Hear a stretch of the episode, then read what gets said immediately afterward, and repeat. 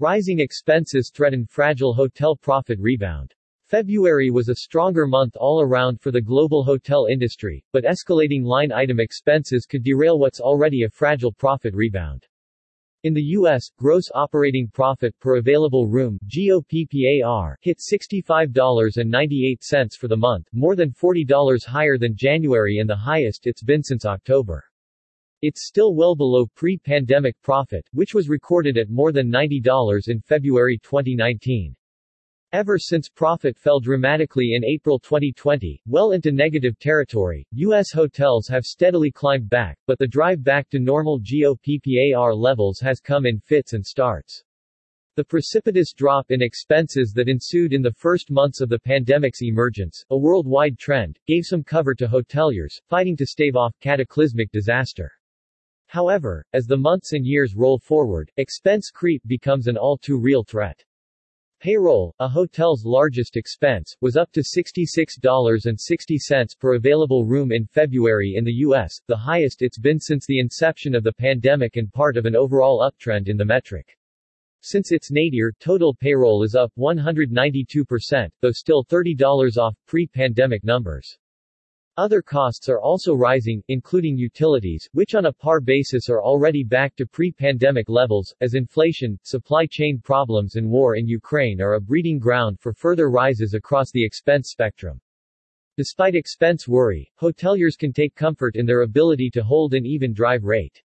On a nominal basis, ADR is already above pre-pandemic levels and $14 higher in February 2022 versus February 2019. Still, sluggish occupancy, especially on the corporate side, is stymieing any real gains in RevPAR, which was 23% down in February compared to the same month in 2019. Total revenue was down around the same, at 27%. Energy ennui. In Europe, energy prices are creating a tremendous drag for hoteliers. Overall utility prices have skyrocketed and at 8 euros on a par basis as of February 2022, it's 35% higher on a nominal basis than in February 2019. The simultaneous increase in payroll expense has made for an untidy profit recovery for Europe overall. GOPPAR took a nosedive subsequent to October and recovered somewhat in February, up to €11 Euros and 19 cents, which is three times less than at the same time in 2019. Feeding into the sluggish profit recovery is overall demand that has not picked up, especially corporate volume, which continues to trail pre-pandemic levels. Middle East might. After an electric October through December for the Middle East, the region has retrenched some since, but still finds itself on par with pre-pandemic levels.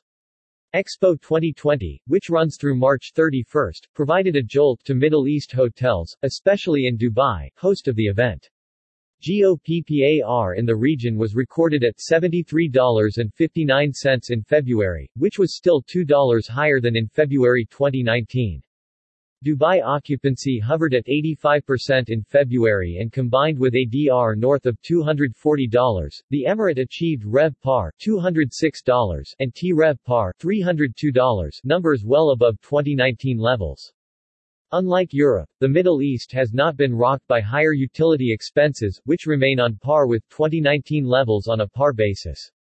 In fact, they have come down considerably since August. If there is any cost to watch it is payroll, which is ticking up higher month to month and was recorded at $46.84 in February, which is $12 off February 2019, but at its highest level since the start of the pandemic.